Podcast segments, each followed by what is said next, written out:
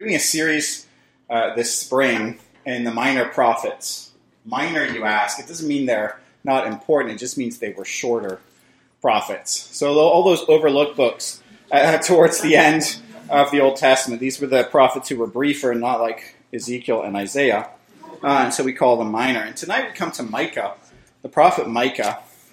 And there are a few things. I mean, Micah is like so much of the prophets. It has this context of Micah is late 8th century BC, prophesying probably in Jerusalem. And it's this context where like God is looking at the world and specifically at his people, and what he sees isn't good, right? It's like it's trying to understand God's anger at sin. Like it's like if all the like worst parts of everyone's life was in front of you day in and day out, right? It's like, this is what God is seeing. And so what's Micah's role? So he's speaking against this. And there's some famous passages in Micah in chapter 4, one of the places in the prophets where it says he will beat swords into plowshares. There's the famous verse, Micah 4:4, everyone will sit under his own vine and fig tree and no one will be afraid. George Washington quoted that in his farewell address. That was part of his vision for what America was supposed to be about, right? Everyone, well, we don't really have fig trees in America, but you get the image. But my focus tonight is actually going to be out of Micah 6, verses 6 through 8. So I'm going to read those and talk about them. You follow along with me. This is Micah 6, verse 6. What then shall I come before the Lord? With what shall I come before the Lord? And bow myself before God on high? Shall I come before him with burnt offerings, with calves a year old? Will the Lord be pleased with thousands of rams, with 10,000s of rivers of oil? Shall I give my firstborn for my transgression, the fruit of my body for the sin of my soul? He has told you, O man, what is good, and what does the Lord require of you, but to do justice, and to love kindness, and to walk humbly with your God. And so what is this? So Micah here is speaking in the voice of the people. You know, they might ask, what should I bring before God? And they were living in a sacrificial system. You went to the temple, you made sacrifices. That's this image of burnt offerings, of rivers of oil. All right, what would you give to get right with God? That's the question that they're asking. What would you give to get right with God? Right? It's like the analogy like in a relationship when you do something wrong. Like sometimes it's easier to make a financial gesture than to actually make things right. Maybe you don't know this, you're young. It's like this is what people do. It's easier to make a financial gesture. I mean, I can think of a family relationship where it's like it's easier to offer possessions, cars, houses, than to apologize, right? It's like you just try to buy it. Is that what's needed? Well, verse 8, this is the key verse we're going to focus on. And really on the last phrase.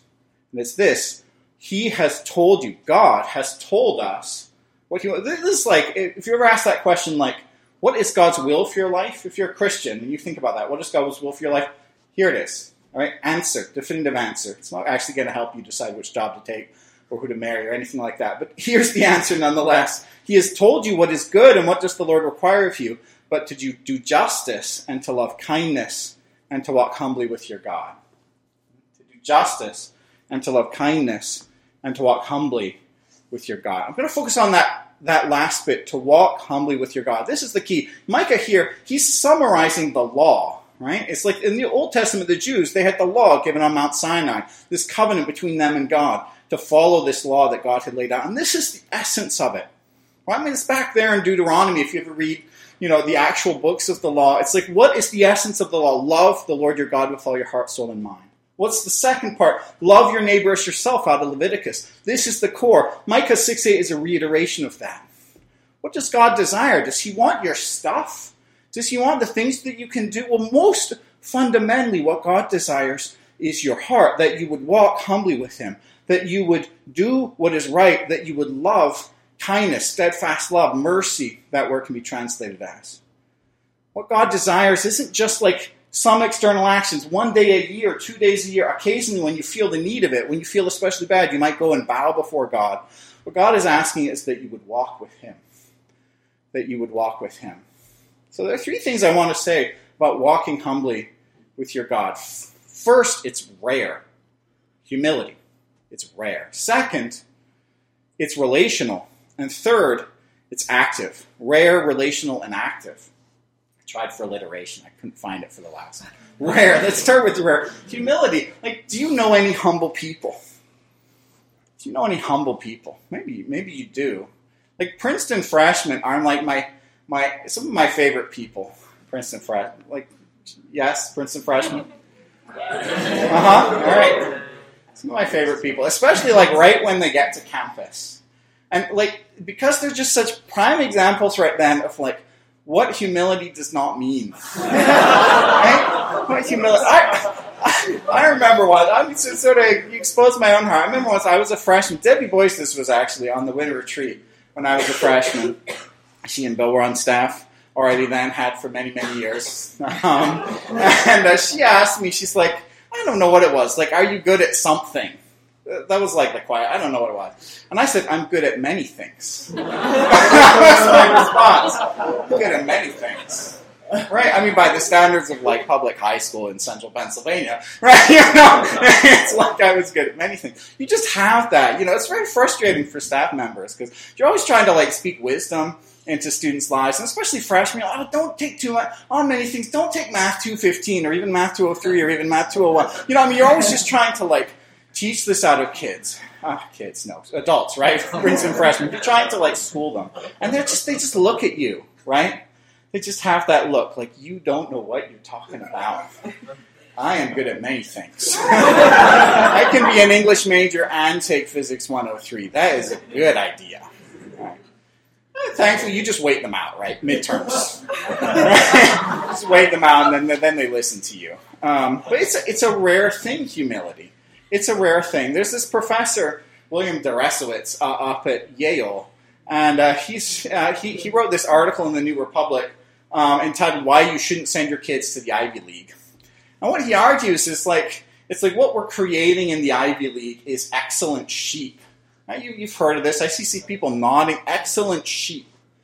And it's like he saw this. He, you know, just in his teaching, it's like often there's this cycle, and this has gotten worse in his judgment, in his time in that role. There's this cycle between grandiosity and depression. Right? Grandiosity and depression. And so, you know, that grandiosity is like, I am awesome. I am special. I will do great things. But I think of this, a friend of mine, a fellow student, who was like, he was like determined to be president of the United States. Not the only one. This is like a trait. It's like the Napoleon complex in the Princeton context. He was going to be the president of the United States. He thought he should. He would fix the country. But he knew he would never get there. So on the one hand, he was like certain of his superiority and like so depressed that he was inactive. You know? Is this any of you? It's like you shift. Sometimes it's like, I'm awesome. This is great. I'm better than other people. And then the next moment, it's like, that's self-loathing. Because you realize it's like, really, what can I achieve? If it's all on the line, I have to continue to compete and to be superior and to be special and to achieve great things. Like, what a burden to carry. So we alternate between grandiosity and depression. And we swing back and forth. This continues on into the working world. I mean, this man, this Yale professor, says he's still struggling with that. He's just trying to, in his own life, he's just trying to cope with it better. So it's a rare thing, humility. Well, second, it's a relational thing. So the kind of humility Micah is talking about here is relational. He says, walk humbly. So humbly, yes, but walk with your God. With your God. So his humility, I don't think humility, certainly humility isn't that grandiosity. I am superior to other people. Look at all the great stuff I do. We know that's not humility, right? That just drives us crazy when people talk like that. Please hide that in your character, right? Please hide that. But also, I don't think humility is that self-loathing, right? It's that despair, that depression. It's not humility. It's like recognizing I can't be awesome in my own right. Therefore, I feel bad.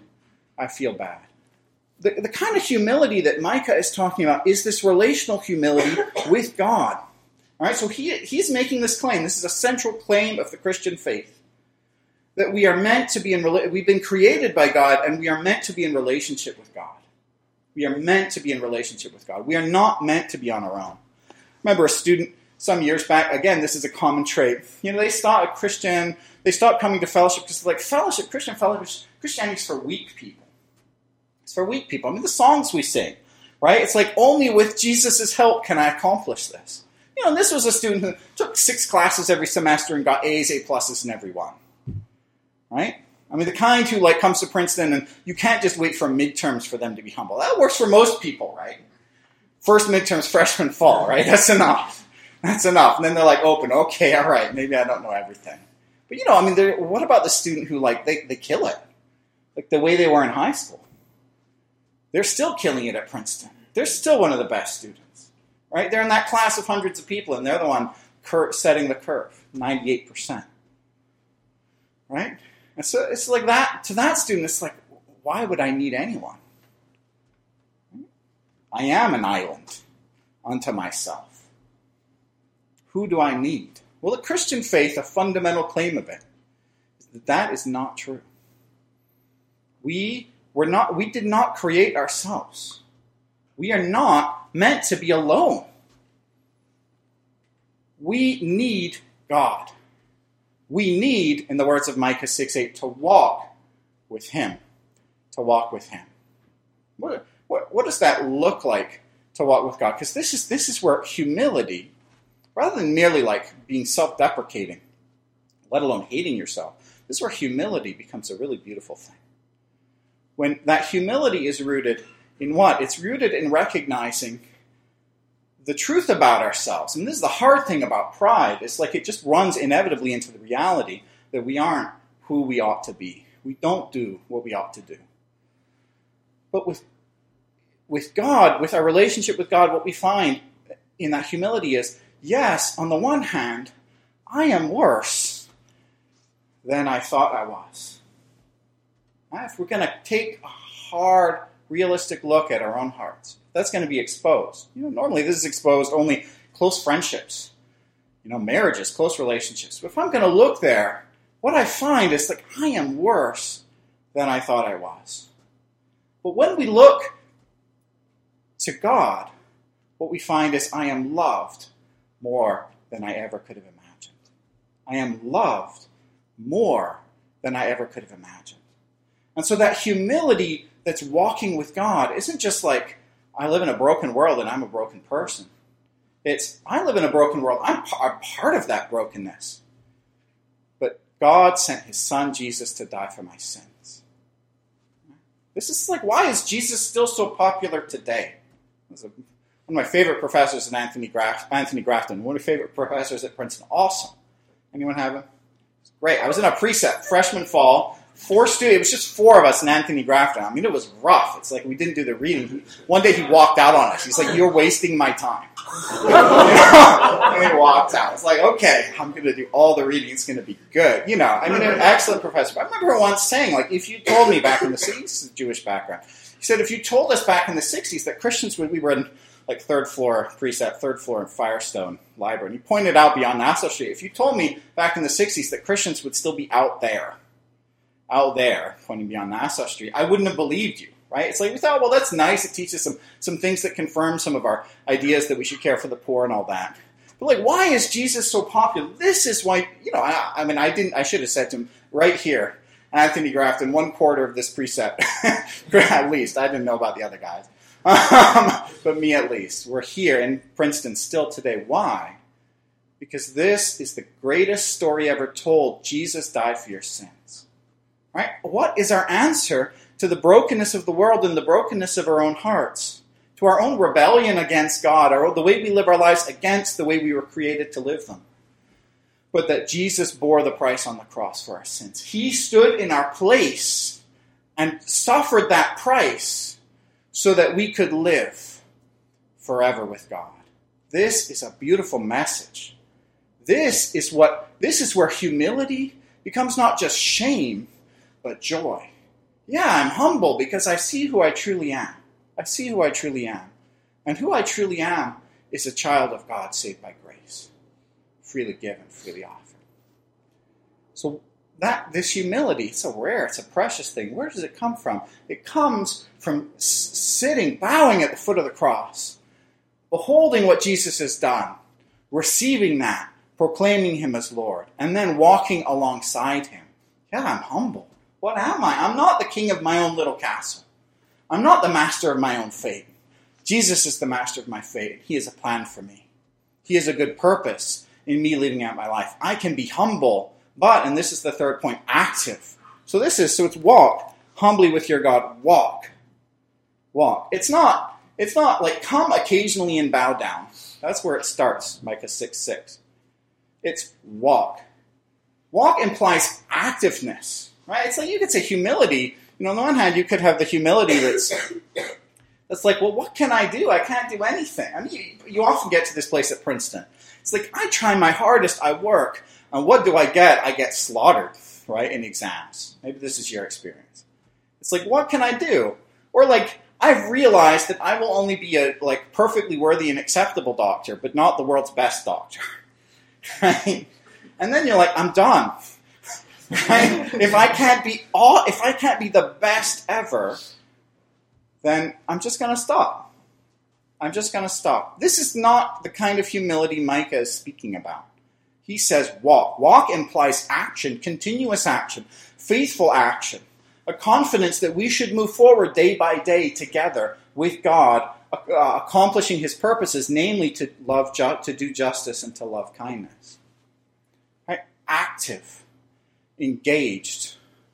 So what does that look like, to be active in humility? This, I think, is a hard thing to wrap our heads around, because often it's like when we look at ourselves, we say, what drives us? It is our ambition, our selfish ambition that drives us. Like, why do I work hard? Why do I try to achieve? Because I want to feel good about myself by accomplishing things.